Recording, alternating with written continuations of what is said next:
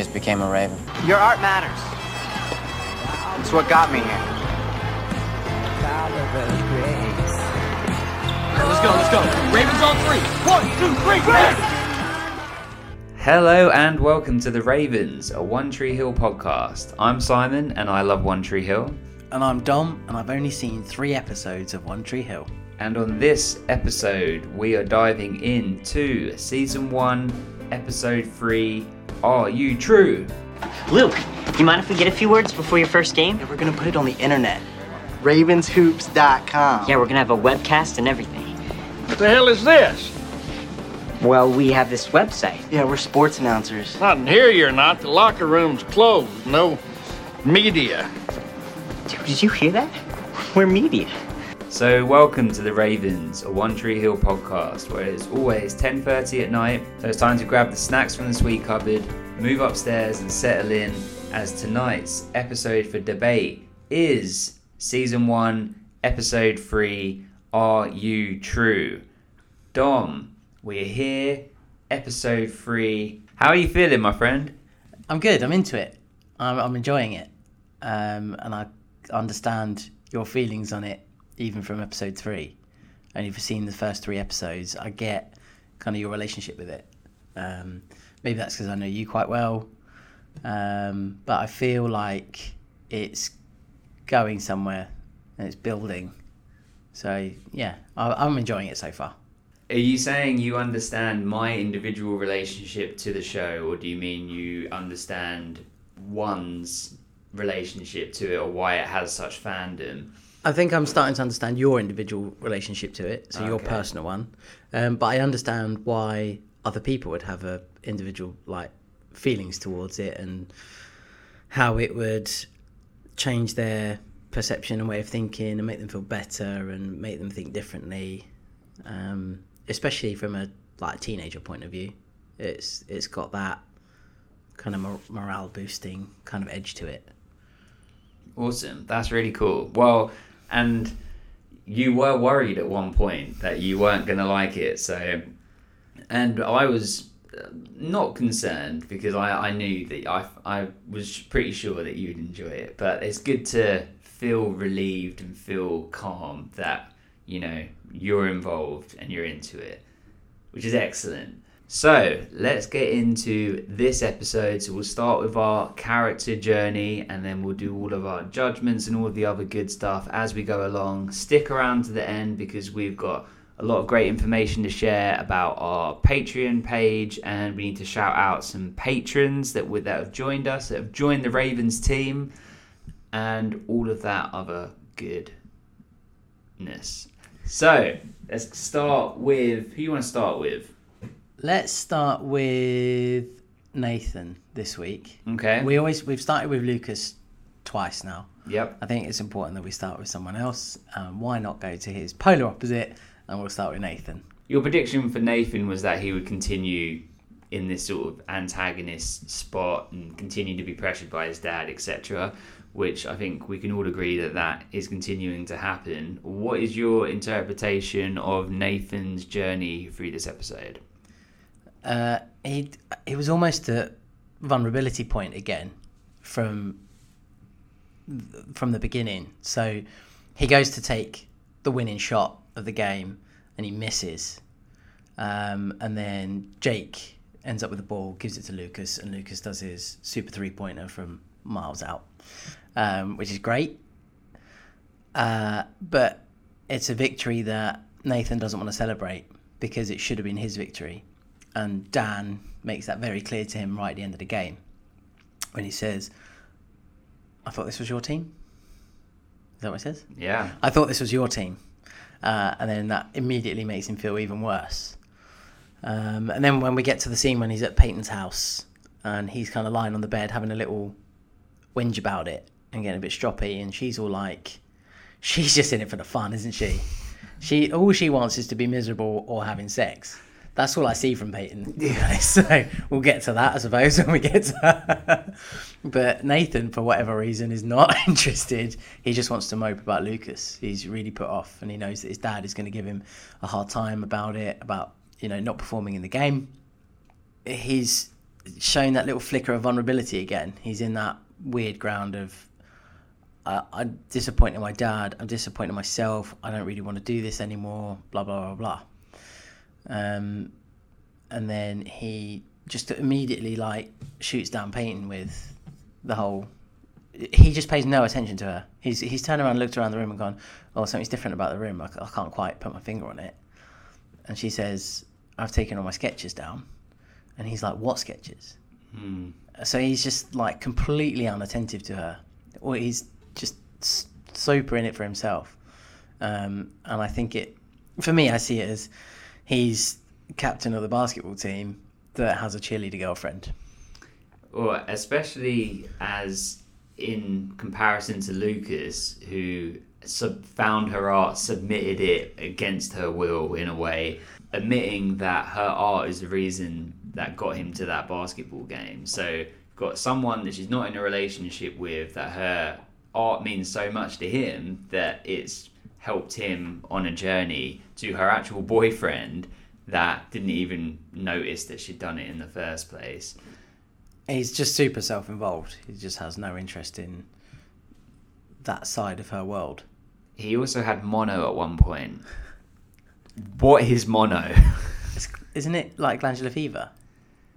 So I'm gonna have to Google it. I need to know. I think they call glandular fever mono because it's the more the scientific name for it. Mono. Blah, blah, blah. Mono. Glandular fever is an infection that spreads through spit. It's sometimes called mono or the kissing disease. So is this to imply that maybe Peyton had mono also? To avoid spreading glandular fever, wash your hands regularly, do not kiss others, and do not share cups, cutlery, or towels. Or oh, he got it from someone else. Hmm. I've got a really big question. Let's get I don't know whether it's for now. I think we'll wait. I'm going to wait for Dan. Okay. Well, either way, he had mono and he still played basketball and played a game, but he scored less than 12 points. If you're not allowed to touch a glass or towel or you're allowed to touch a basketball, probably gave a whole team mono. What else happens to Nathan in this episode? Uh, he he also is challenged by his dad about his performance, which he was expecting anyway. And then his dad gives him the, "Do you want to end up selling cars for a living with people that've got no credit?" or that whole speech. Basically, do you want his life where he's got a massive house and seems to is sort of his own boss and sort of living a pretty sweet life? He's like king of the town Yeah. because everybody, even cops, sort of let things go. But I guess it's a small town. I think that's the point. Yeah, yeah. Big man in a small town. big man in a small town. Nathan also goes on a tirade of of bullying, basically, doesn't he? I mean, it's under the the title of hazing, but it gets pretty extreme. Um, from soaking Lucas's clothes to rallying up the the other players that you know are a bit younger that have also come in to be replacements for the players that got uh, cut. That, that's the bit I wanted to sort of mention is that he has so much influence over the other players. Obviously, not Jake, um, but he he's taken control of absolutely every aspect of what they do outside of basketball and training. Essentially, forces them into bullying Lucas, making his life and time misery. You know, they they take his towel away. We'll get to that obviously when we cover Lucas, um, but you know they're pretty much destroying his clothes. They push him into like a swampy puddle. They kidnap him, Yeah. like bag overhead. yeah, they shove him in the back of a car, and it's all kind of on his order. And he turns around and says, "I know that it's kind of further along in the episode, but he says." Normally, by this point, we'd be bringing out a cake and welcoming you to the team, but we're not going to do that with you. Wait, did you say a cake? I'm sure he said cake. Is it not cake? Keg. He said a cake. It says. I meant keg. Super meant Could cake. you just imagine Could he bring out a cake? Nathan brought out, I baked you a cake. I heard it's welcome cake, to and I the watched it twice. I heard it is cake. Are you keeping that in? A hundred percent. so he, he said, "We'll bring out a keg. We'll be having out a. Victoria sponge. chocolate. Um, and They'd tell war stories, and you'd be part. You'd be welcome you'd be, to the team. you'd be one, you, you know, you'd be officially a Raven, um, but that's not going to happen. Just quit now, and then they drive off and leave him there. That's pretty. There's not a lot from Nathan's journey in this episode, other than he needs. He's been told by his dad to ramp up the bullying, and he does. He goes to that next level. but he also takes a further walk into darkness potentially we'll see what your perception is by initiating a, a form of relationship with Hayley. Haley in terms of needing a tutor So I- and it could be posed as I mean how do you interpret it you think he's trying to just do it to jab at Lucas or you think he actually needs a tutor or how did you perceive it We had the slumming it comment, didn't we, from, mm, his friend, from Tim. which is like Tim's a scumbag.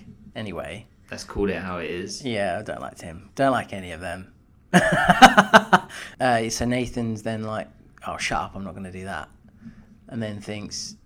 Uh, he comes up. He says he's got a plan, doesn't he? He comes up with a plan. I've got. A, I've got like a side plan. Well, Tim says, "Well, what happens if we haze this guy and he doesn't go away?" And then Nathan says, "Well, I've got a backup plan." Yeah, and I think Haley is the backup plan.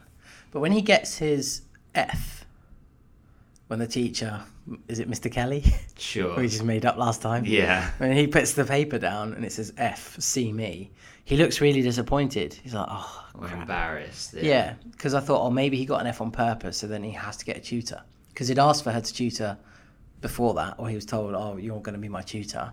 And she's like, no, thanks. Um, I'm Lucas's like best friend. Go away. And he's like, okay, fine. And then he goes back to see her with the F.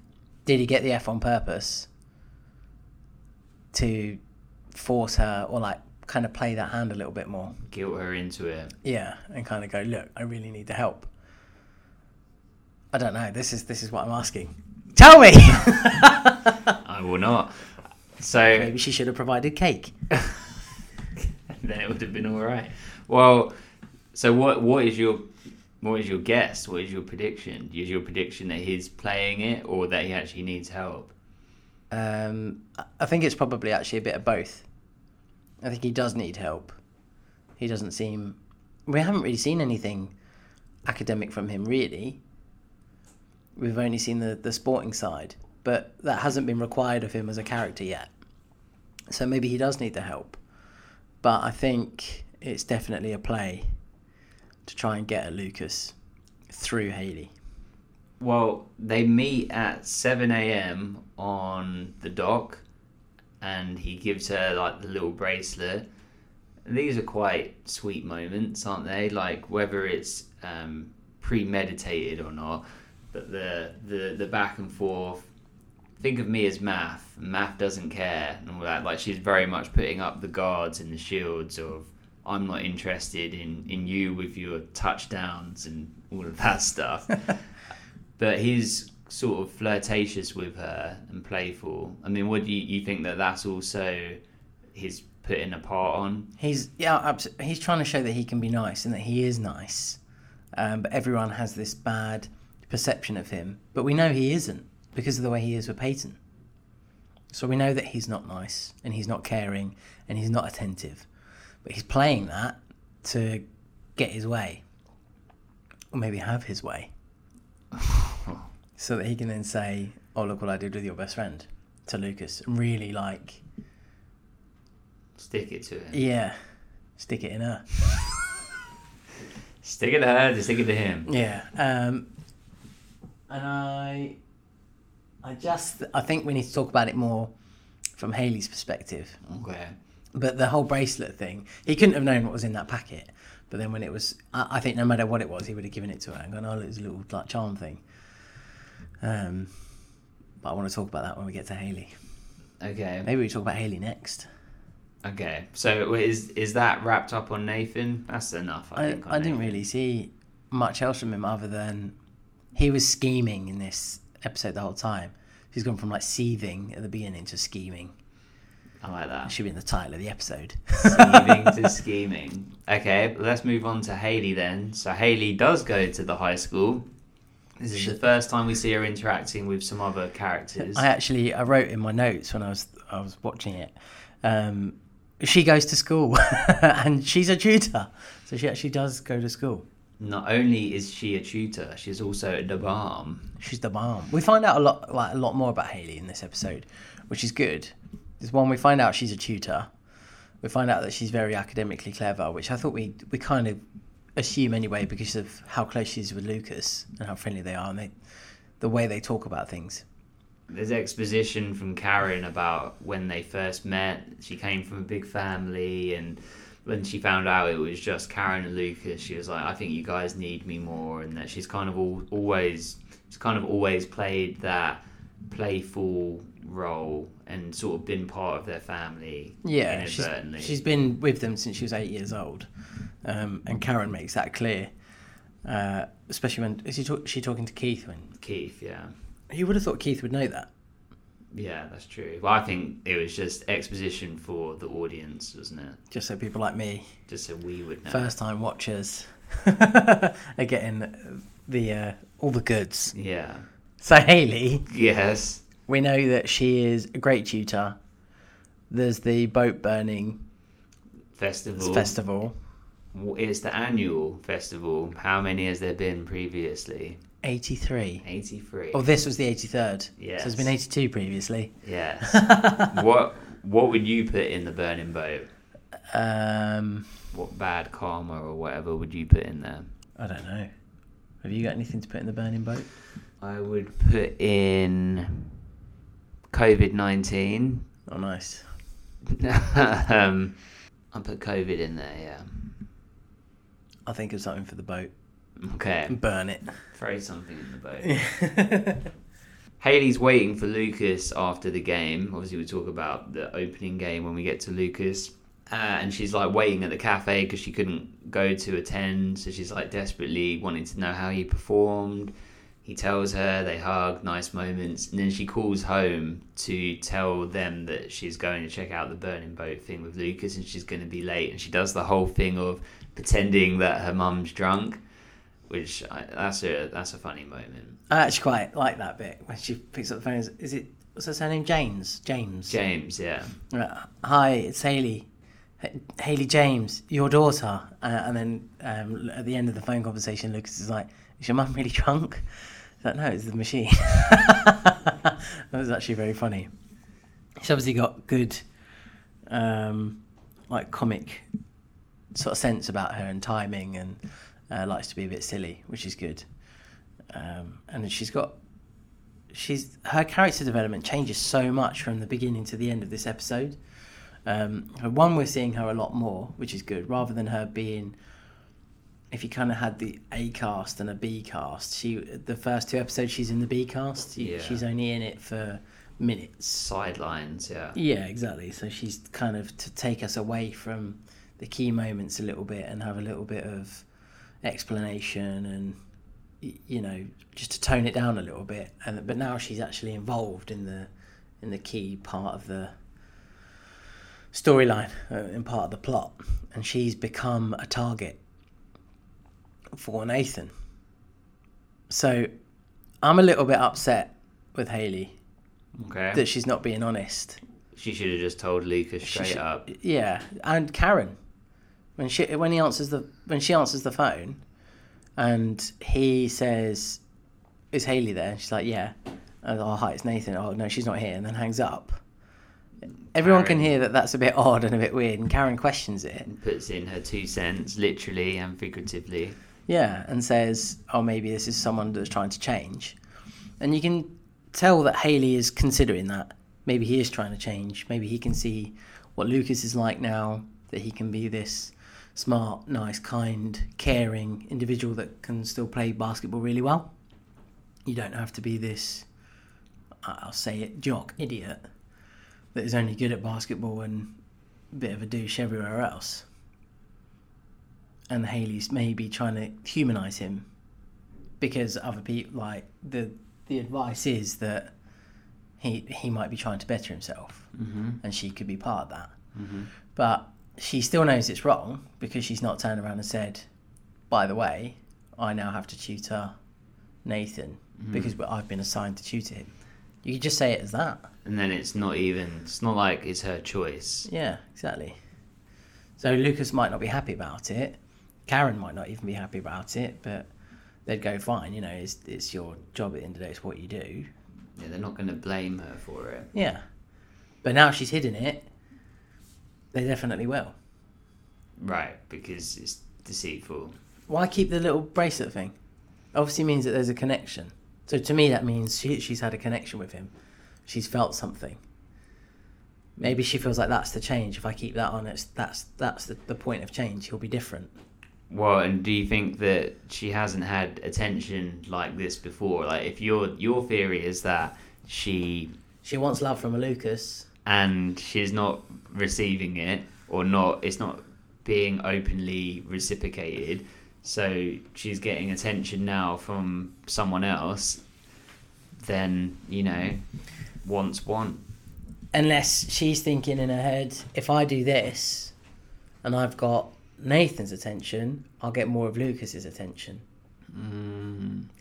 Well, al- also, A real little mm. uh huh. But also, Oh yeah.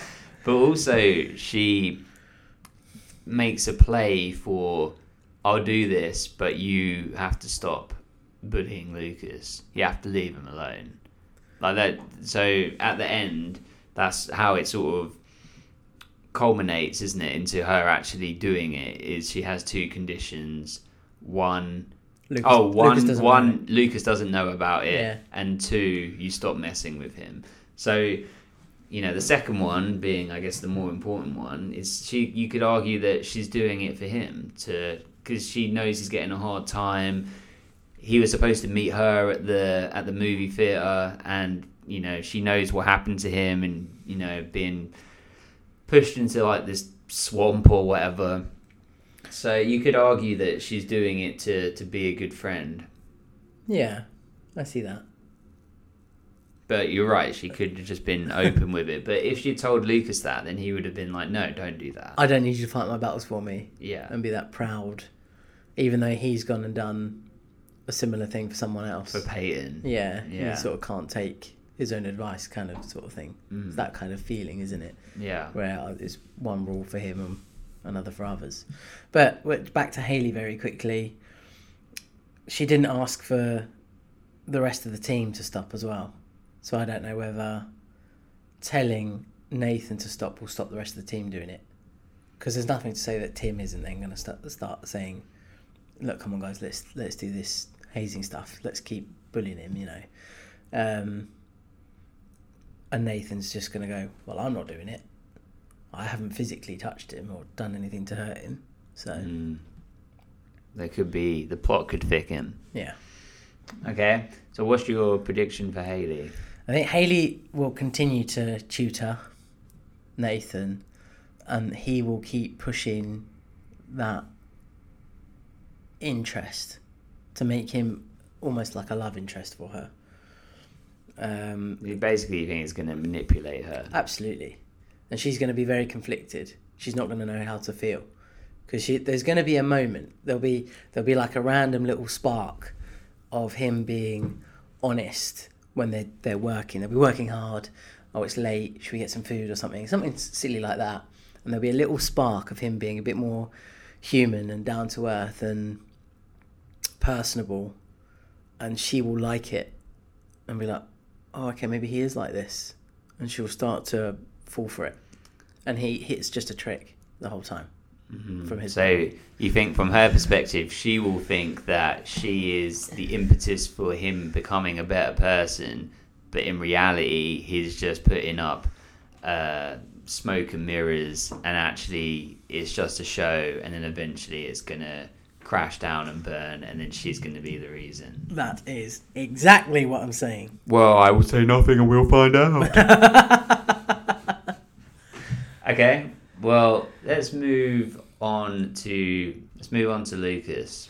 I didn't like Lucas in this episode. Ooh, speak on it, son. I wasn't keen on him in this episode. I thought he was a bit bland. Okay. Well, let, let's let's work it through. Let's work it through. he scores the game-winning shot. You said in the at the end of our last episode that you hoped that they'd continue this game into this episode, so you could Lucas could have his moment, and that was like your prediction, and it, that's what happened. So when you were watching the episode and it started with the game, and Lucas gets the the game-winning shot, how, how did that feel? Did you feel like proud of him, happy for him? Because that's the the result of all of the drama from the last episode. I was happy for me for getting it right. Okay. I was happy for him as well because he's um, gone and proved to everyone that he is a great basketball player and he can still do it. He doesn't need that name on the back of his jersey anymore. He's going to go out there week in, week out and play his game uh, as best as he knows how. Great. Really positive. This is awesome. he scored in the clutch.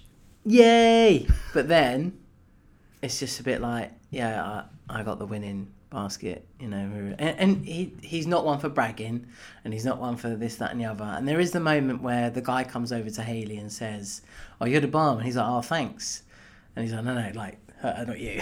um, so there is that bit, but that's kind of as exciting as it gets with Lucas in this episode. Do you think he's not very good at displaying happiness and jokiness and the light side? It's like a constant storm of like this. This was his moment to be like take a breath and exhale and be like, yes. We've we've gone relax. from we've gone from having a really humble character to being too humble. Enjoy it. Enjoy the moment. Get used to it. Y- you know, take it on a bit. Have a bit and take the praise and go, hey, thanks, man. Yeah, it's great. I really enjoyed it. Come to the next game. You know, do something. Be positive. Try and be part of that.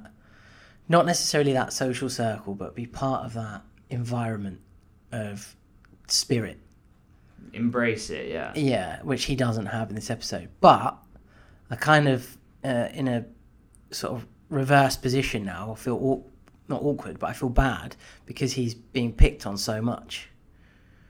So you know, this one for the ladies. This episode wasn't it with him in the shower? Get in here, ball boy. Um, and Whitey's obviously used to this happening because he's just, you know, when he said, um, I've only just, just got used to low waisted jeans, which is a great line.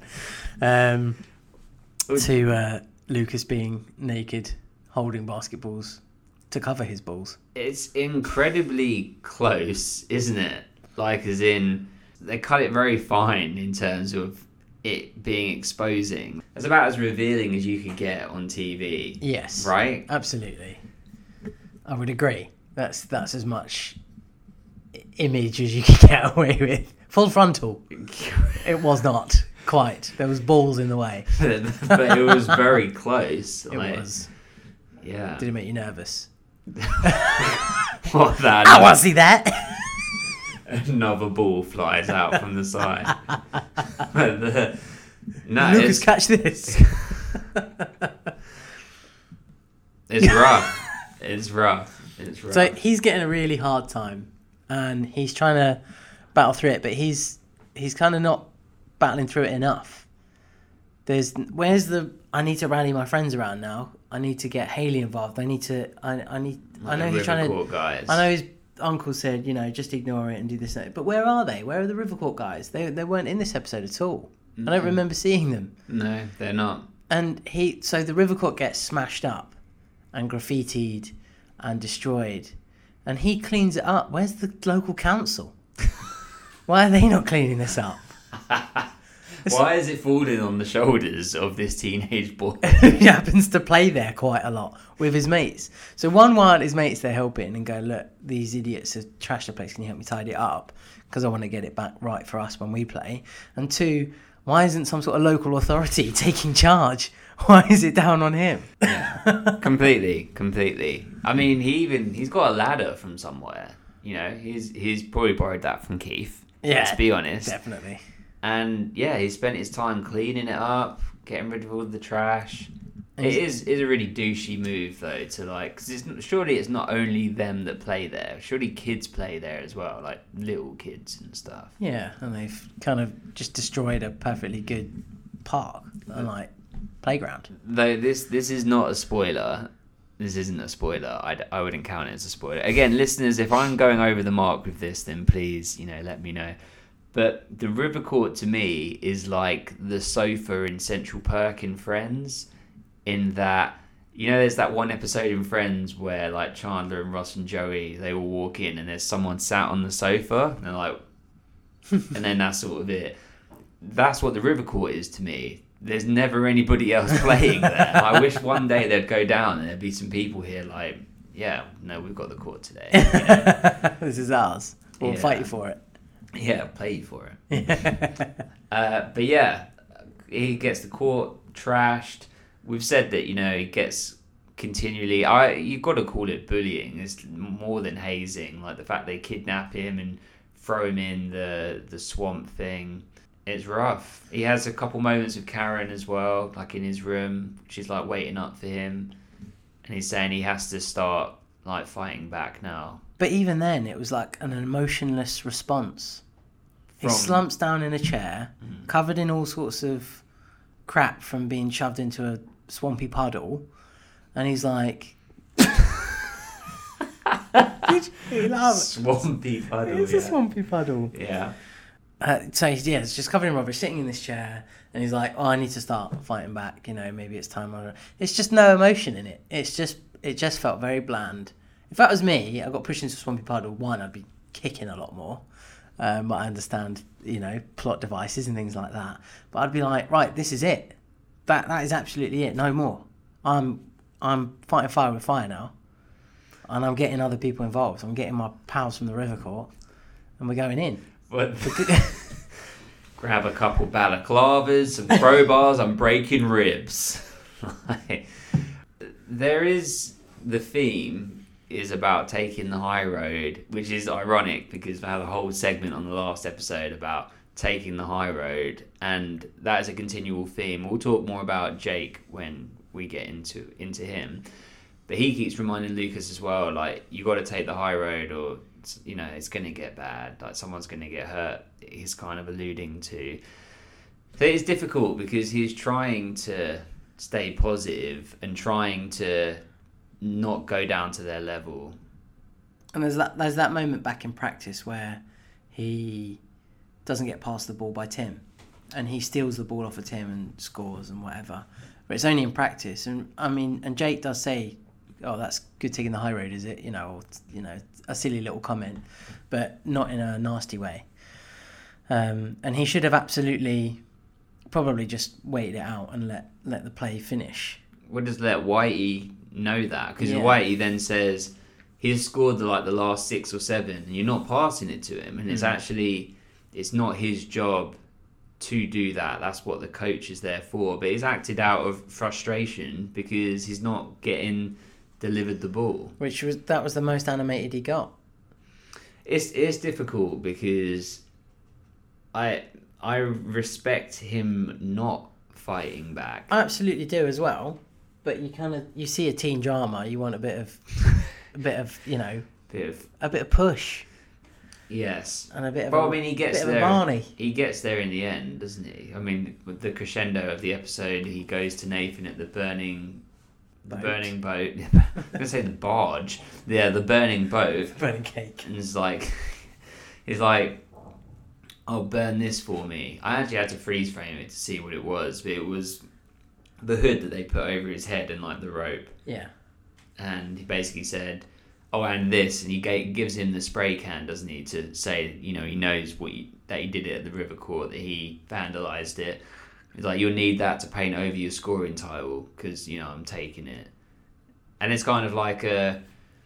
This is him fighting back without fighting. It's saying, okay, you're going to do this to me, no problem. Well, you're just going to push me harder. You can do all of this stuff to me, but it's just going to motivate me and inspire me to to be even better and to keep pushing in my own direction and to be a better player, a better this, a better that.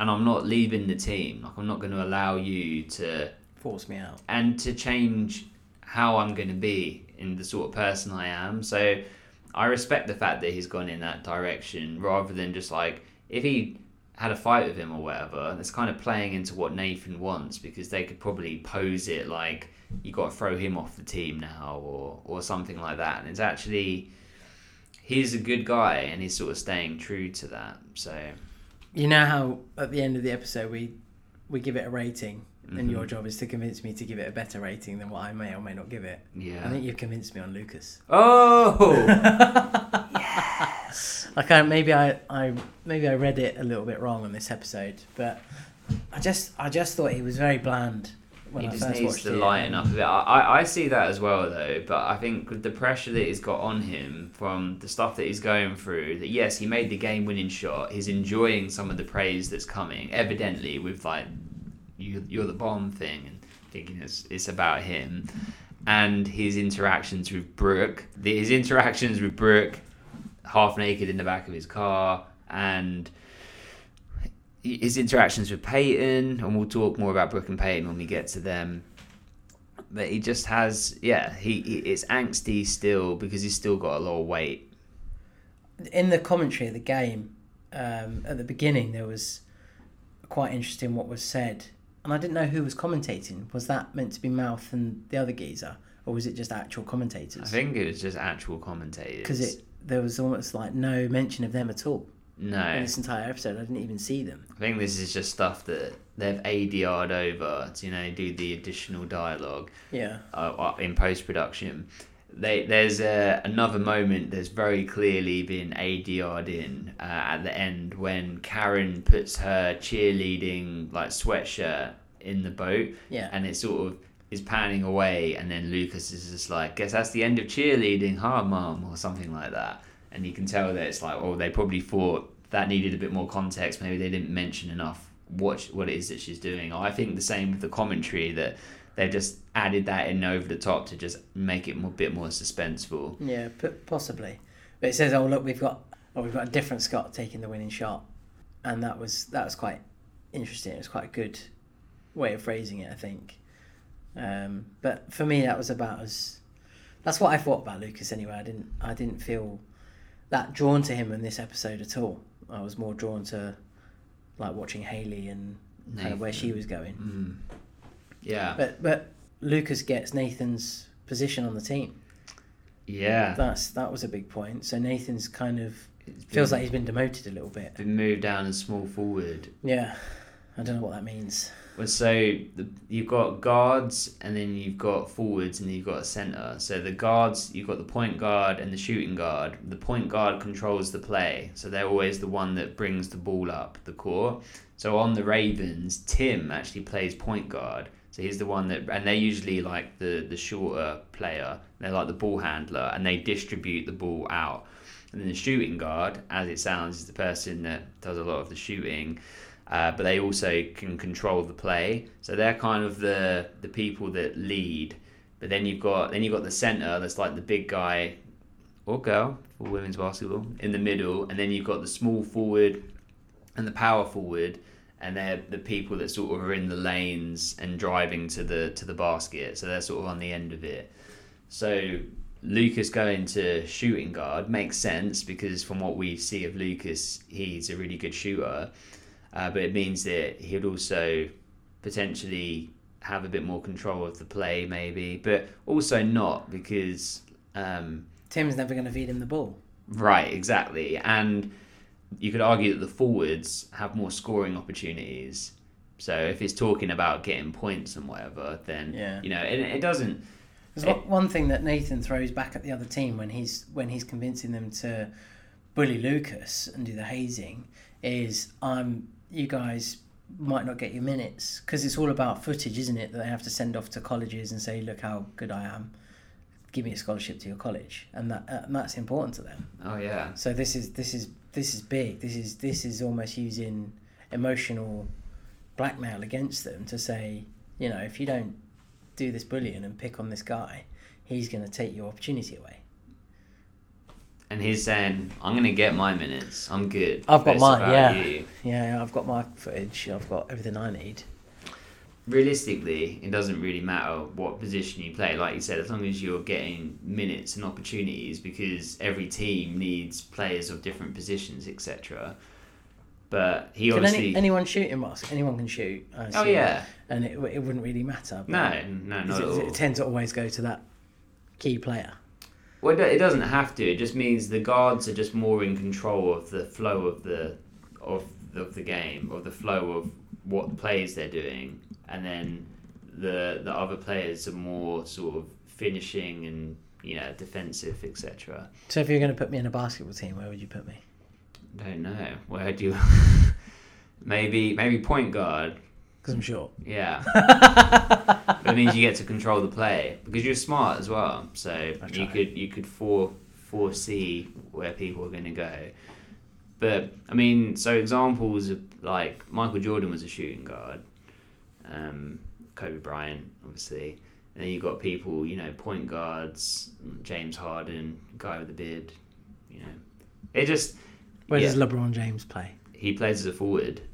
But that's why LeBron James is arguably the best player of all time because he can play in all five positions, Okay. and that's crazy. that's unheard of to be able to do all of that. Yeah. So, yeah, but I mean, I guess if he's spent his whole basketball playing career to date playing in one position and then to feel like demoted um, because someone else is taking his spot, regardless, because again, they, they the positions don't hold any more weight than any other one. It's like the same in like football, like soccer. I mean, I'm talking about is they they have different roles, but it doesn't mean one's more important than another. You know, a midfielder to someone in defence or a striker, they all play a role, but you need them all on your team. You know, you, the the team needs all the positions to be successful. Yeah. So it's the same. But if you got moved from, if you were playing right midfield and they bring in someone else and they say, okay, actually, we're going to put you in left back, you'd be like, but my position is, I've been playing to play in that position. So it'd feel like you are not as good as this player in that position, so you're having to be moved. So you can understand why he feels upset about it. Yeah. Completely agree. Did I talk about that too much? No, not at all.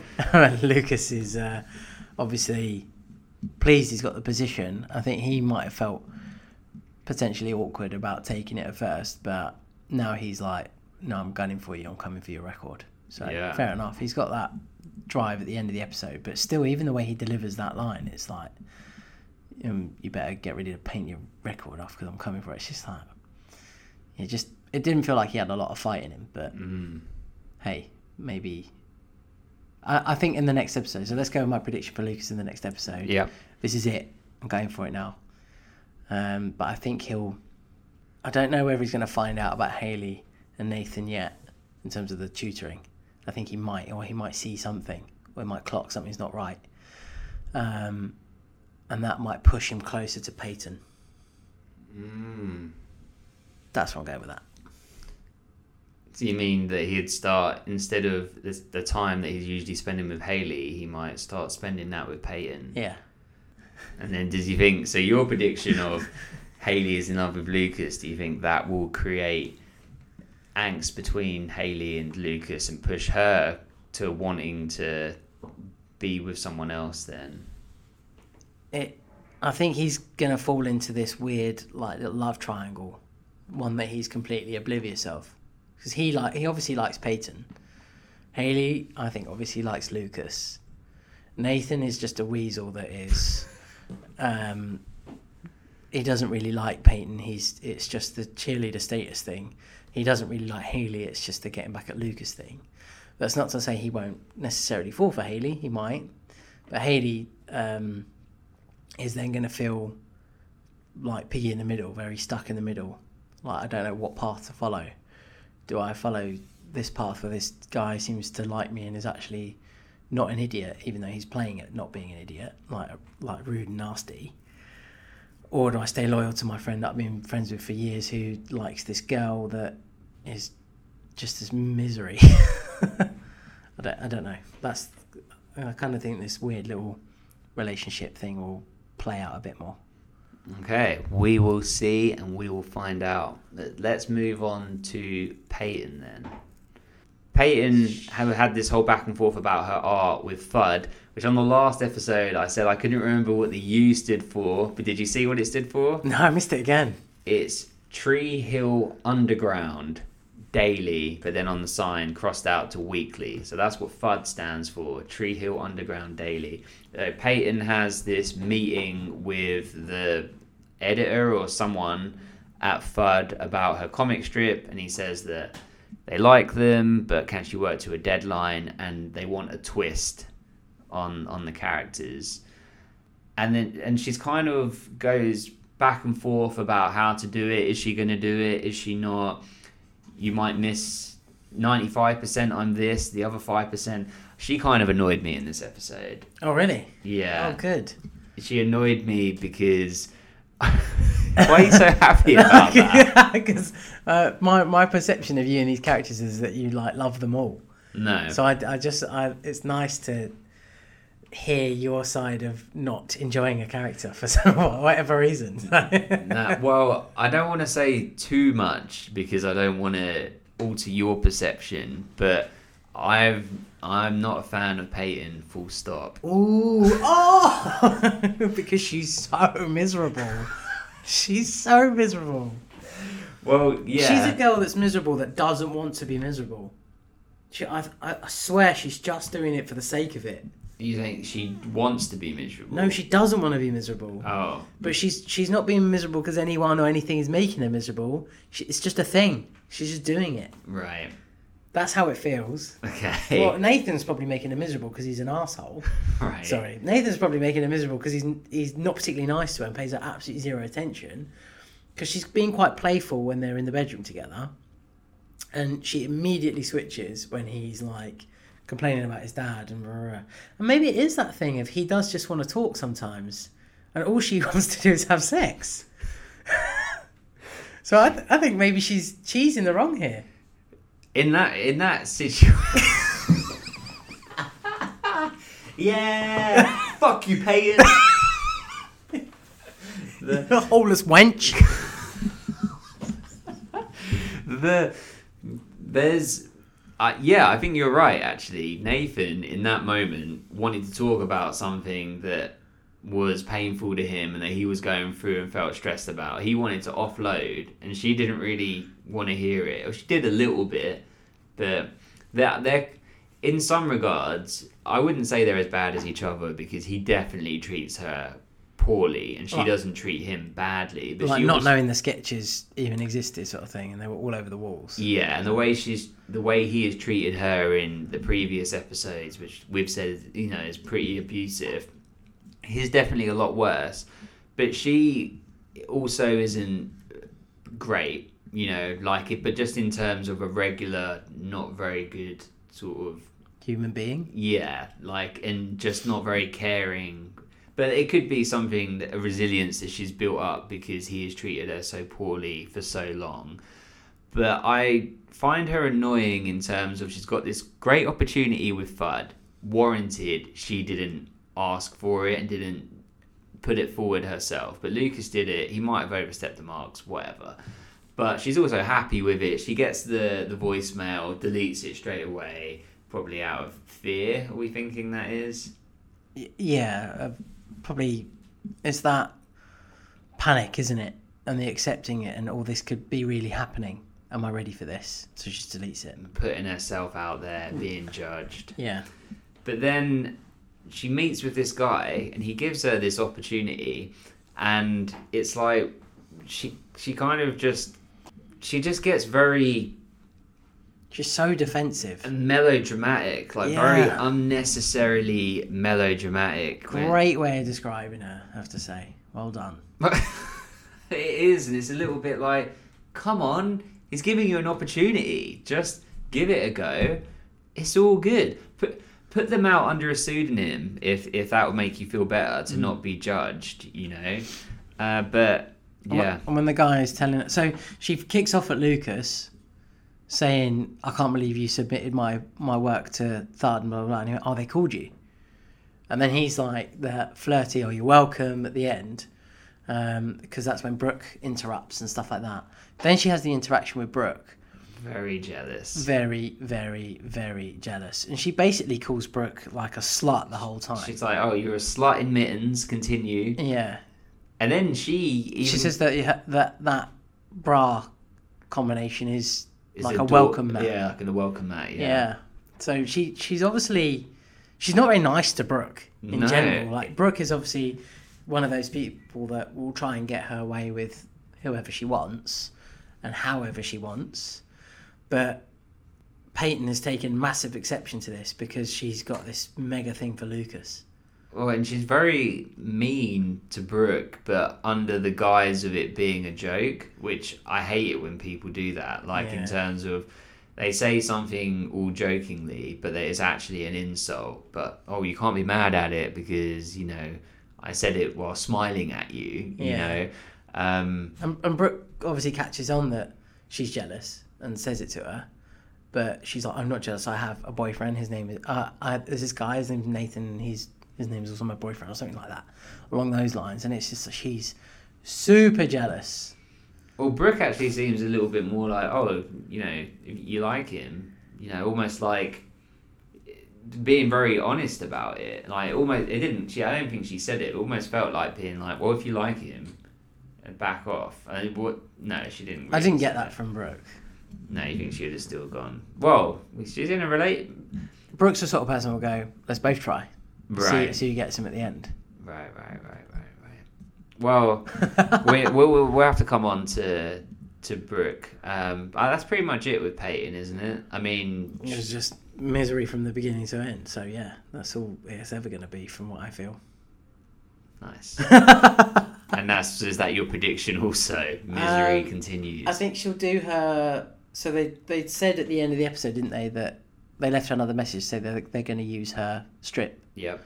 Um, so that will go out in third. Lucas will see it. Lucas and they'll have their interaction. This will be part of their bond getting a bit closer. This is what will push Haley closer to Nathan. Nathan's in his own little world anyway, so he probably won't even notice. So all these things that happen will mean that, like with, with Lucas winning the game and being like, "Hey, I, I got the winning shot, great," with absolutely zero emotion. Haley will be the same with, "Oh look, my artwork is in a magazine. People like it, great." That'll be it. There'll be no like, Just be on to the next misery. yeah, let's just. What can I be mopey about now? Okay, nice. All right, let's move on to Brooke then. So Brooke has a lot more to do in this episode. She starts in the back of Lucas's car. I mean, what did you make of all of that? She, oh, she has a good point in there actually. She says about how many times in life can you point to a moment and say that's when it changed. I really like that line for some reason because that is very isolated. Like, as in, there aren't that many moments you can point to in your life and think, oh, yeah, that's when a real big change happened. So I like that. Well, I played for a varsity basketball team and I scored the winning shot in my second game because my first game was a major flop, but I overcame the issues that I had and won. And she's kind of pointing that out and going, You did that. You need to remember that, and you will remember that. And you've got that life affirming, life changing moment. Yeah. And she's she's kind we talked about her being the comic relief, but you know I said that she's almost like the Jiminy Cricket, like a conscience. I think she I thought she was that for Peyton. Maybe she's that for the whole town. Maybe she's just that character that needs to bring out. I talk about Shakespeare quite a lot in our other podcast. If you look at a, there's a play called King Lear, which a lot of people will know, and for the whole thing, there's a character in it called Clown, and he's the only one that can say to King Lear, "You're an idiot." He's the only one that gets away with it because he's a clown. He's dressed as a clown, but everyone else is the clown. So I think she's put in as the comic relief, but she's the only one that's actually talks sense and can see things happening and knows what's going on. That's kind of again what I see for her in future episodes. Well, nice, very well put. Well, I'm going to tell you this because, as our listeners and you know, you're on a Google ban from anything One Tree Hill related. So, Chad Michael Murray and Sophia Bush, so uh, Lucas and Brooke, got married in real life. Oh wow! Yeah, because of their relationship at One Tree Hill. yeah. Um, well, because of knowing each other from One Tree Hill, I will Oh. say no more. I will say no more. But- Nearly got something out of you then But they, but they also subsequently got divorced. because of One Tree Hill.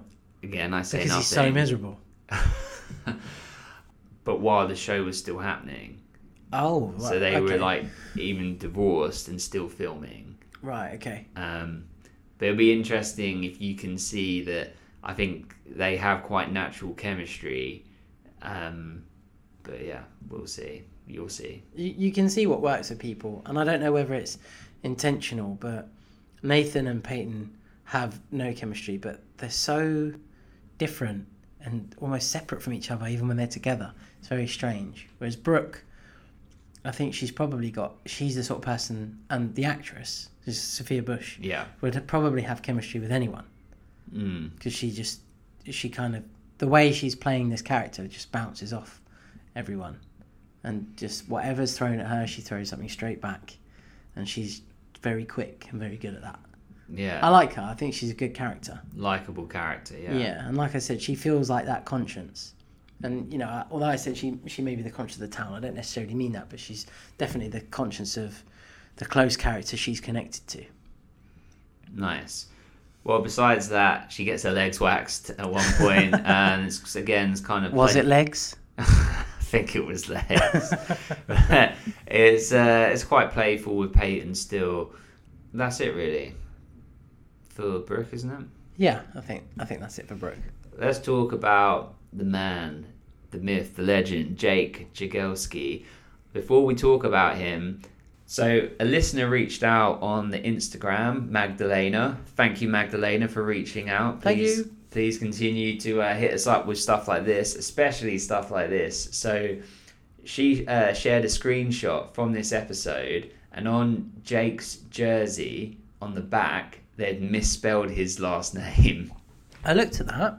I thought I thought I was getting his name wrong. No, they misspelled it on his jersey. Oh, it, did you look into that any further? No.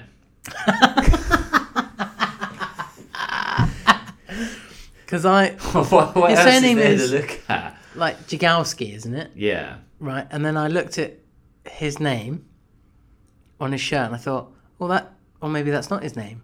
Maybe I've got his name wrong. Well, this listener is Polish, and she said that it's like a Polish sounding name, so that's so she, you know, noticed. So I thought that was really interesting, and then watching it, I couldn't help but but notice that. So Oh, just good. a little error there. Yeah, Good spot, Magdalena. Well done. yeah, very nice. Please keep them coming. I wonder if there's a, a reason why his name. I need to look in a future episode now and see if his name's spelled wrong. If they correct it. If it's a one-off or if it's a permanent thing.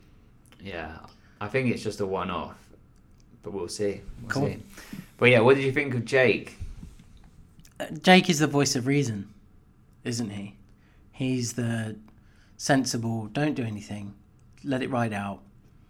We all went through it. We've all had this happen. This has happened to me, it's fine. And he's that hand of support to Lucas. Gives He- Lucas the clothes when his Ye- clothes have been drenched. Yeah, and he's he's always going to be that, I think, that ally to him. Hopefully, I, I like to hope that he stays that ally to him. The only reason that he ever wouldn't be is if Lucas and him fell out over something, but I can't see that happening. Again, much to much uh, as much as we need Brooke in this scenario with all of this lot, I think we need Jake as well because Brooke's the fun, lively, sees everything, can get away with saying anything. Jake's the down to earth, grounded. I see everything and I can advise you better kind of character. Mm-hmm. Uh, and I think he needs to stay as that for Lucas's development to get better, Mm-hmm. if that makes sense, or to, you know, for him to stay an integral part of the team, but not be bullied and picked on by the rest. Yeah, nice. Jake Jake is always going to be that I've got your back guy, but he's also going to be the one that say I'm not going to join in with that. I don't think you should do it, and he's always going to say to Lucas, I don't think you should retaliate. I don't think you should do that. Well, his has he has a great moment where he comes to the body shop and says basically, look, I'm asking you to come and take the high road and rise above it. And Lucas says, well, what if I can't? Then Jake says, well, then I still got your back. And I, I thought that was a really good moment because it's saying, you know, I'm with you either way, but I think it's important that you try to, yeah, take the high road. Lucas has a moment of blaming him as well, or like saying, "Oh, were you involved?" Doesn't he? Yeah, in trashing the river court. And he's like, "That's not my thing. I I play defense and I go home. Yeah. That's it." Um, Which was a bit harsh, actually, because Jake has surely earned enough credit to not warrant being accused of a crime. Exactly. Yeah, Jake's Jake's not that that guy at all. Uh, and you would have thought Lucas would know that, but maybe that was just his raw emotion coming out, and he just, you know, needs a face to blame, and he was the first one he saw. Sometimes we lash out at the ones closest to us. Amen, brother. He needs to rise above it. Shout out to Cool Runnings. So, is that about it for Jake? I think so. He's he again. He kind of comes in at the key points, doesn't he? It's just the bullying moments, and he's there, and he's like, "I'm here for you, mate. It's fine." Do you what do you perceive happening going forward for Jake? I don't know. Somewhere down the line, he has to have an altercation with someone, doesn't he? And he has to have that moment where either Lucas can repay his advice. Like help him back. Yeah, so whether Jake gets to a point with Nathan and says, You need to stop, it's getting ridiculous, and they turn their attention to him, and then he needs kind of Lucas's support. I don't, I don't know. That might not be for a little while yet. I think probably in the next episode it'll just be the same character he was in this one. So he's quite calm, understanding, level headed, and advisory. Nice. Okay, well let's move on to Dan. Big Bad Dan. There's a moment where Dan is watching the game footage and it's Lucas passing to Nathan and then Nathan being double teamed and then he finds the open man and passes it I think to Tim and when he was watching it I thought oh he's actually enjoying because he's seeing his two sons playing basketball together and I thought that that was what he was going to say even though I've seen this multiple times um, actually he's annoyed at Nathan for passing the ball and giving up a scoring opportunity for himself That was in the last episode. Damn it! Nah.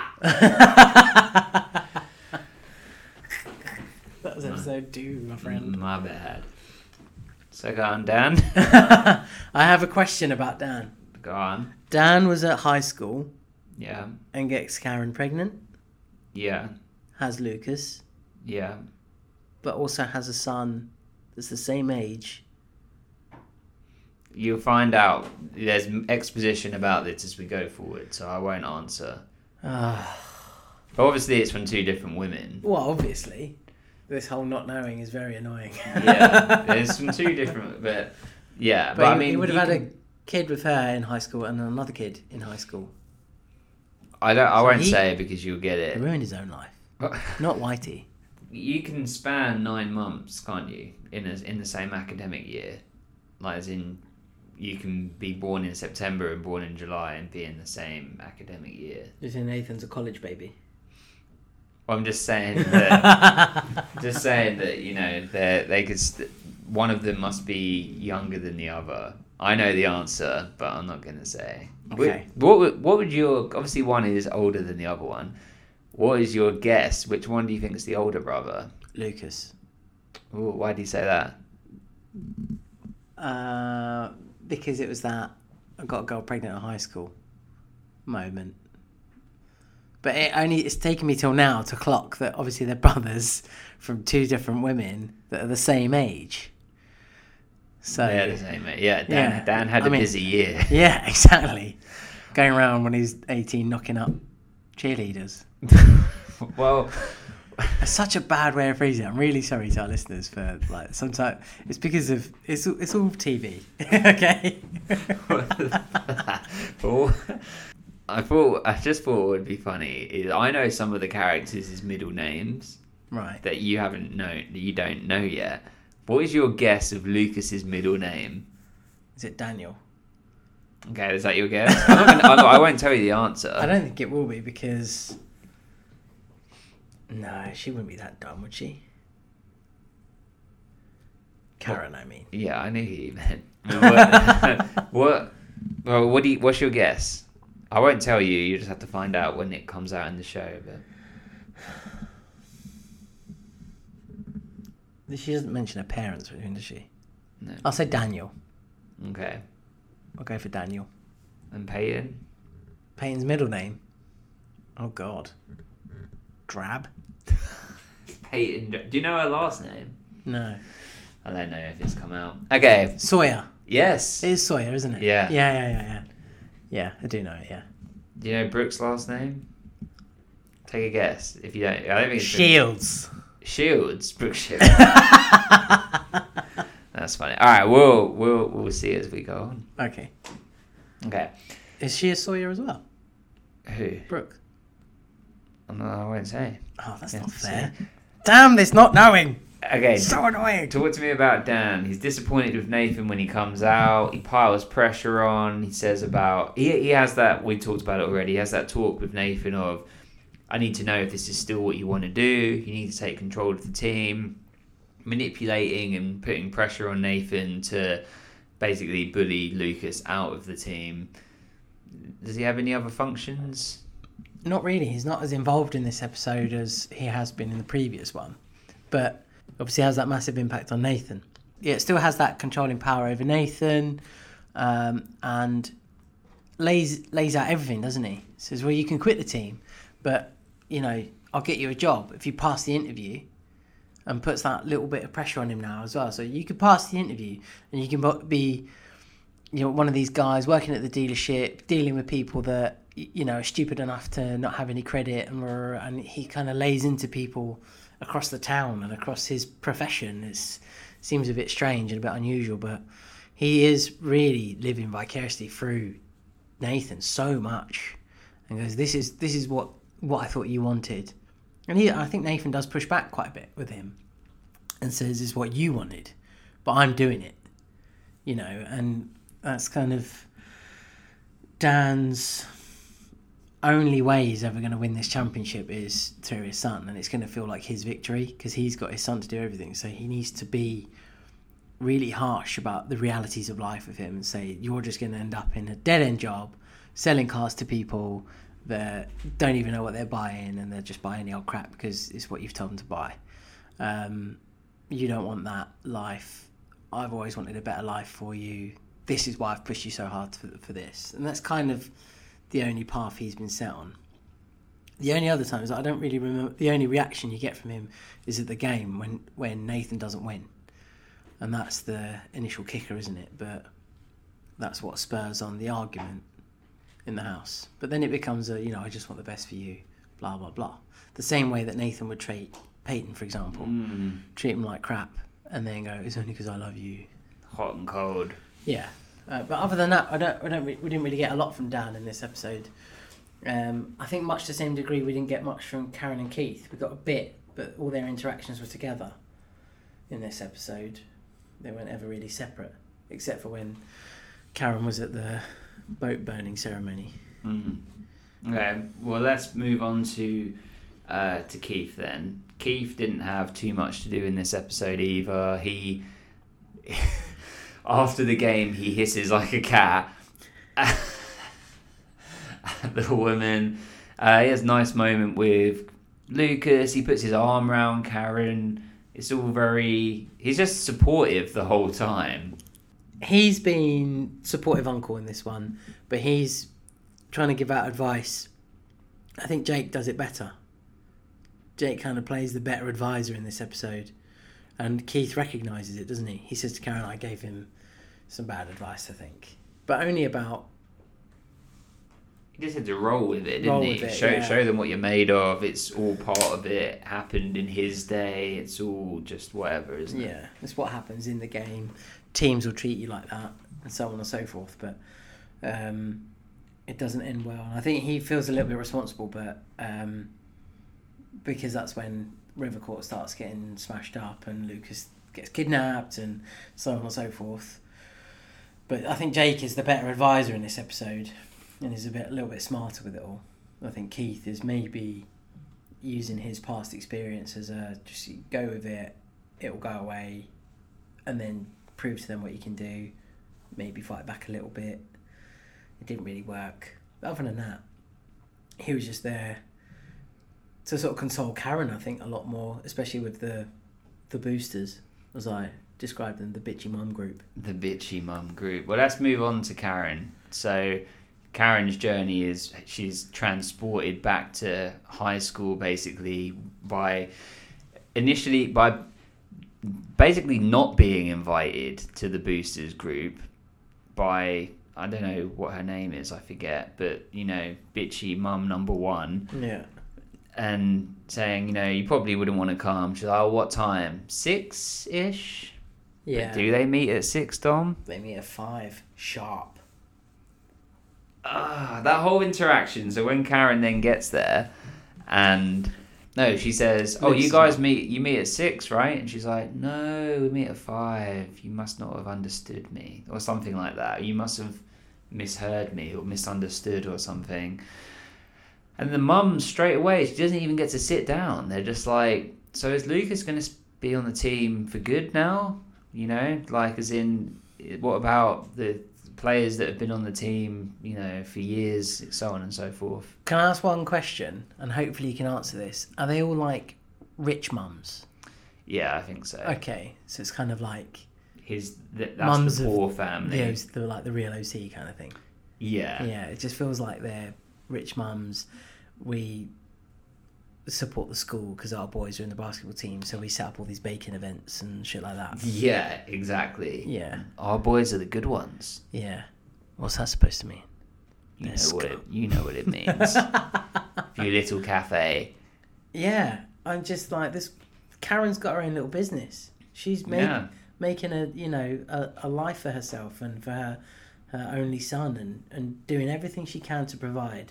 And you go and poke holes at that because your rich husband, who's probably sleeping with his secretary, is um, you know, and leaving you all this money and you can do whatever you like. Well, you you know, Well, you all you have to do with your time is just bother your child. they're the characters I don't want Brooke to be. Mm, Brooke that's to just- grow up to be. Yeah, Brooke's just going to marry a rich guy and let life play out, and this is kind of what they've done, and that's what's turned them into. They they haven't ever evolved or changed from being, uh, in pretty much in Karen's word, the bitches from high school. Yeah, that they you're still were. the petty little bitch you were in high school. Yeah, and she's absolutely right. And even when she sees them as the little three, and she's like, "Oh no, I'll still come to the boosters thing when you you meet up and stuff like that," doesn't she? Yeah, well, at the end, she has. She's obviously absorbed what's happened, reflected on it, worked through it, and then at the end, at the burning boat, she just says, Look, I need to accept you for the person you are now, not the person that you were in high school. And I hope that you'll do the same for me. I think, and takes the high road, and it's also, and she apologizes, doesn't she, for calling her a bitch or whatever, or, or apologizes for like judging her or Uh, yeah, I think she just apologizes. It's the way she phrases the "I need to take you for who you are now" is is actually a dig. Mm. Yeah, because it's like I suppose I just need to take you for what you are now, what not what you used to be. Yeah. And it's kind of like even if that's the same thing. Yeah, yeah, but it's it it perfectly plays in, and it is it runs with a parallel to the whole High Flyers Club segment that we had on the last episode. With that was kind of partly that was like part of that story really, and it's like yeah, you have to take people for who they've become now, but doesn't necessarily mean that they've become a better version. They could still be the same sort of person, but you have to give people that chance, and even if today they're a douchebag, tomorrow they might not be. So it's like you have to keep, you know, allowing people to have the opportunity to change. Um, but it doesn't mean that you have to have them in your life, you know. But she is allowing her that opportunity, and I thought she, yeah, it was a bit of a dig, but only a dig because she's being a douchebag still. But Yeah. and but she's given her the opportunity to, you know, not be. Yeah, be the better person or take the high ground. I thought that was a really good step for Karen because she held herself with integrity and dignity and got through that situation. So um, I thought it was really good. Yeah, yeah. Karen's um, little bit of fight and development was was a lot more interesting than th- how I felt about her in the previous episode, where she would just roll over and give in. Mm. Which I mean, she kind of still had that same "you're a petty little bitch," and then look, I shouldn't have done that. And that's the right thing to do, but she still got that dig in. So I was a bit like, oh, she's she's come away from. Um, this is a problem and I can't accept this and I'm really sorry to you know she A always in the middle she always now. backed down on the on the previous episode to absolutely everything and anything um, and I think she did that to a degree in the pilot but on this one she's sort of sticking her ground a little bit especially Yeah. with these old high school chums But she has like she wants to carry herself in a certain way and wants to be, you know, like a good person and she's proving that by even she had that outburst which was she's probably within her right to do, but she still, you know, apologized, made it right and moved forward. So, okay, well, how do you see Karen going forward? Um, I, I don't think she's going to change much. If she gets involved in the bitchy mum group, it might be that she gets in. She needs her version of Jake Right. in that group. Someone will accept her in and won't be a douchey mum. Maybe even Jake's mum. yeah. You never know. Um, and will sort of take her on and be like, "Oh, it's okay. You know, they're always like that. Let's just kind of do our thing. We can still go to their little events and stuff like that." They kidnap Karen, throw her in a swampy puddle. okay, well then our final character is Whitey. you love Whitey. You love him so much. I really do. My favourite bit in the whole episode is when he's presenting the 83rd annual boat burning ceremony. He goes, This is the, master ceremony is normally Red, but he's dead. So, so ah well. His body's in the boat. We're about to burn it. Like, Welcome to like the Nordic funeral we're about to hold. Well, uh, I mean, he has the interaction with Lucas we spoke about. He has wi- within the hallway when Lucas has had his uh, clothes stolen. He has the interaction with Lucas when Brooks in the back of the car. He gives that look like the crazy eye when it's Yeah. just like you've got a half naked girl in the back of your car. Whitey can't wink. he winks at he winks at Nathan when he's telling Nathan he's not he's going to be the Oh, you- why don't you call me coach and I'll call you Nathan Scott, small forward. yeah It's got a nice ring to it. And then he goes, he can't wink. Like, it's really frustrating that people can't see me. I'm doing some crazy actions with winking, but he can't wink. I need you to go back and watch the episode and go, Making sure I can wink now. he can't wink. He's sort of, Uh, and that, that maybe because his eyes are already pretty closed. He's he's got such a great sort of sunny disposition about him, doesn't he? I love him. I actually think he's great. Is he your favourite character? At the moment, I think so. He's definitely up there because he's just so. Uh, I don't. I, I don't care. I'm just going to be in your face and, if, y- you know, calls a spade a spade, sort of thing, doesn't he? This guy's dead, so I'm presenting tonight. Yeah, yeah. Normally Red would do this, but he died. Oh, well, my turn. Do you know what I mean? Nice. Um, so what's your prediction for Whitey going forward? he might end up with maybe a bit of backlash in the next episode. He hasn't had an interaction with Dan in this episode. I think Dan will probably confront him over the changing of Nathan's position. Um, but he also won't care because he just doesn't. He's like, well, I'm the coach, do what I want. So maybe some backlash from that. Excellent. Well, that wraps up our character journeys. So we're going to take a quick break, and you can hear about how you can connect with us through our Patreon page. Did just became a raven. Hello and welcome to the Mighty 90s Podcast Network. Our network is made up of two podcasts. The Mighty 90s Movie and TV Podcast, a look back at 90s movies we grew up with. and The Ravens, a One Tree Hill podcast covering each individual episode of the show.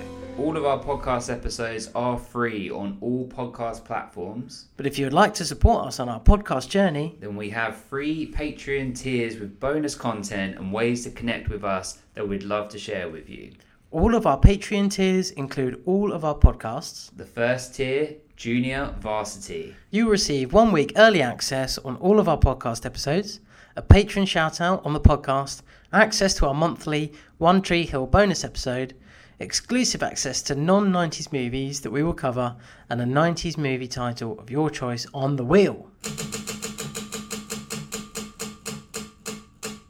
Your movie title choice will be put on this wheel, and at the end of each Mighty 90s episode, we will spin the wheel, and that will decide what movie we will cover next. The second tier, Varsity. All of the perks from Junior Varsity, and you get to add a non 90s movie from any year to the wheel. And the final tier, Hall of Fame. If there is anyone out there that loves our work this much, then we want to speak with you. So you get all of the previous perks, and we will invite you to co host an episode of the podcast with us. We appreciate any level of support from an Instagram follow to any of our Patreon tiers. We love doing this, and we appreciate you all. Be gentle with us. and wear gloves. So here is a quick commercial for our friends over at the It Takes Three. Dom and I are subscribers to their podcast Tree Hill Talk. Let's Talk OC and their Gossip Girl podcast. So take a listen and check them out. Seth Cohen, Brooke Davis. Blair Waldorf. Sound familiar? It Takes Three Network houses shows surrounding your favorite nostalgic teen dramas. Whether you are watching for the first time or you're binging for the fifth time, you'll definitely want to check us out. You can listen to Tree Hill Talk, Let's Talk OC, and Three Gossip Girls on your preferred listening platform. And for more information, visit ittakes3network.com. Okay, Dom, it's time to talk about our judgments. So, who would you say is your favorite performer of this episode? Um, I actually think Haley. That's uh, Bethany Joy Lenz. Sorry. N- No, I'm, help- I'm helping. You can't look it up, can you? True. Maybe Brooke. Both of them. I'm going to pick one.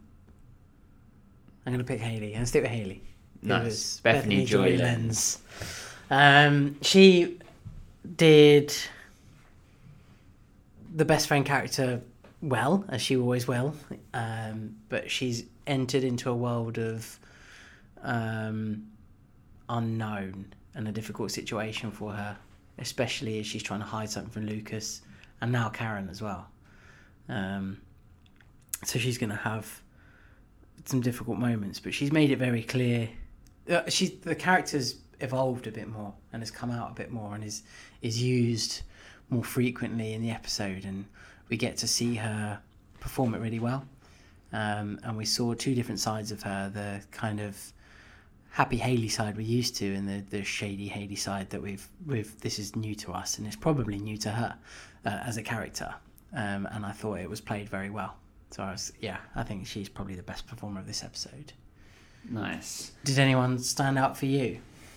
She's really good. Um, I I could see giving it to her. I, I will say Sophia Bush, which is Brooke, um, to just give another perspective. And I know that you was you know torn between them two as well because she does really well at playing kind of trying to playing like seductive at the beginning and sort of playful with Lucas to then joking around with with Peyton to kind of showing uh, good variety and considering she was used very seldomly in the last episode I think she did a good job at sort of leaving a mark on this one. So yeah I'll go with Sophia Bush.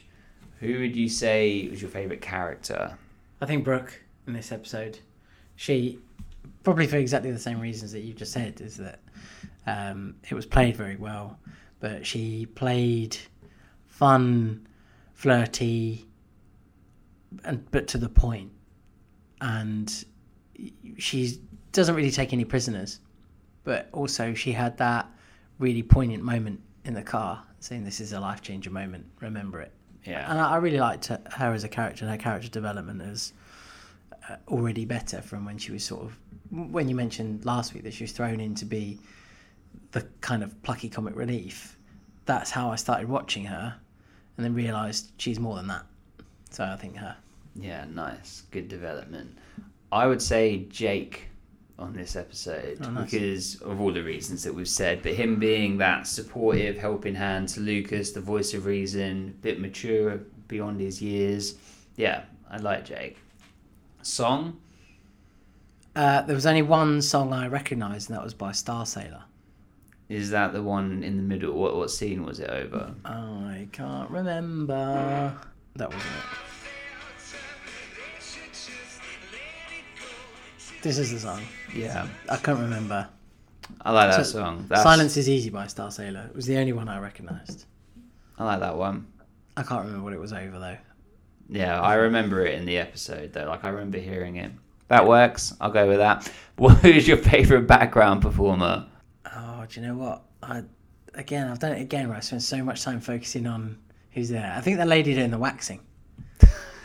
She just kind of carried on, didn't she? She wasn't really fussed that there's two people there, and she's just whipping the wax off. And even when Peyton pulls one off, she didn't look annoyed. No, she's just this girl's doing my job for me. Great. yeah, nice.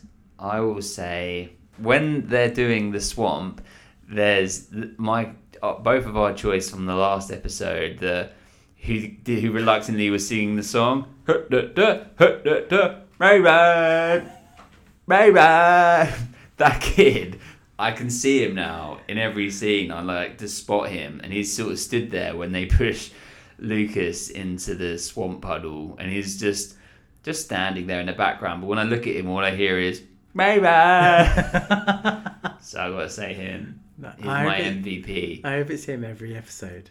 I think it might be him that I've spoken to on Instagram. Oh, wow. yeah, I might eventually might see if I can get him on. Dom, let's get on to our rating. Let's go to you first again. I've got a number in my head that I'm happy with.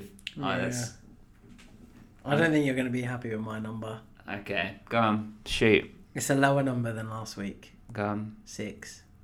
Okay, I was thinking seven, And you, you'd think seven. so let me hear your reasoning for a six. As much as I enjoyed the character development of the quieter characters from the previous episode, and by quieter I mean the ones that had less to do, so Brooke and Haley, Yeah. I just didn't enjoy what was going on in this episode as much. You didn't enjoy it because it's distressing to see a young man pushed into a swamp puddle. I mean, it is distressing. It is distressing. He's just a young man. He is. It's not nice, but I just Do you think he got them stains out of those clothes? I don't think he did. Yeah. He's just a young man. He's just a young man. I didn't connect with this episode as well as I, I probably did with the previous one. The, the previous one was a definite eight, which you know we discussed and we were both happy about. But I I don't see this one being as good as the previous one. Shall I tell you? Well, the seven is less than eight. So, I mean, let me tell you why I think it's a seven. Shall I? Yeah, sure. I think that we get great character development.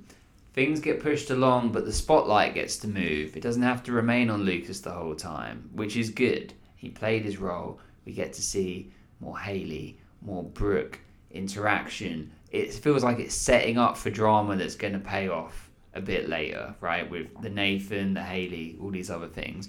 Well, you have to set these things up. Were they set up well? Yes. Was were you gripped the whole way through? I think so. So I think a seven is probably With with the grips the whole way through, there are moments where I could have quite easily got distracted and like messed about on my phone or something like that. But you have to, when you tell the joke, you have to do the setup, and then you get to the punchline. It can't just be all punchline. You know, sometimes we've got to set this stuff up. I think seven is fair. I mean, I met you at a six on our opening episode. I think it's only fair that you meet me at seven. Based on character development alone and what you said about Brooke and Haley and me feeling the same way about it, and we got a little bit more from Jake as well, I suppose. I will meet you at seven. Okay, he's playing ball. Excellent. We'll call this a seven. You happy with it? I'm happy with a seven. Excellent. So we've gone so far. We've gone six, eight, seven. Yes, It's pretty good. it's not bad so far. I'm waiting for a like a three. I'm waiting for a ten. Ooh, that's hard to get a ten. But I have to be don't be one of these. blown away. Don't be one of these people that's reluctant to give a ten. Oh, no, I wouldn't be if afraid there's a ten, then there's a ten. If it's a, if I'm happy with it, if it's an episode based on Whitey, Just it's a whole. almost it's almost certainly a ten. Before I've even got there, let's just label it now. You wait, my friend. Oh, no, wow. I'm joking. Well, maybe, maybe not. Well, we have some patrons, Dom, on our Patreon. So you heard about our Patreon earlier on in this episode. We have a couple people that we need to thank. So we have our first ever patron, and she went in, Dom, at Hall of Fame level, which is awesome. So thank you so much to Emily. Emily, thank you so much for all of your support. Thank you for becoming our first Raven. Thank you, Emily. It means so much to us. Um, someone like you who enjoys our podcast and loves One Tree Hill gives us you know, the platform to be able to talk about it and uh, gives you a little bit of extra content. So it's great that we can share with you a lot more and be a bit more personal to you. Welcoming to the junior varsity team, two new Ravens, Alice and Sangeeta, who have also supported us and have joined our Patreon Thank you for your support. Thank you for being part of this journey with us. We really, really appreciate it. and hope that you stay on the whole journey with us. And stay in contact with us. Let us know, feedback to us, ask us questions, get involved. Tell us what your rating of that the last episode that we've just covered was. So, you can find us on social media, Dom. At Ravens Podcast on Instagram. And you can please rate, review, subscribe. Tell a friend that loves One Tree Hill. Tell a friend that's never heard of One Tree Hill. Tell a friend that hates One Tree Hill. We will convert the haters. We will share with the newbies and we will enjoy with the repeat watchers. Thank you all for your support. Ravens on free. One, two, three. Ravens! Oh, right, just on my own. Because I didn't feel it from you, Dom. I need to feel. Where's the energy crew? Ready? Ravens on free! One, two, three! Ravens!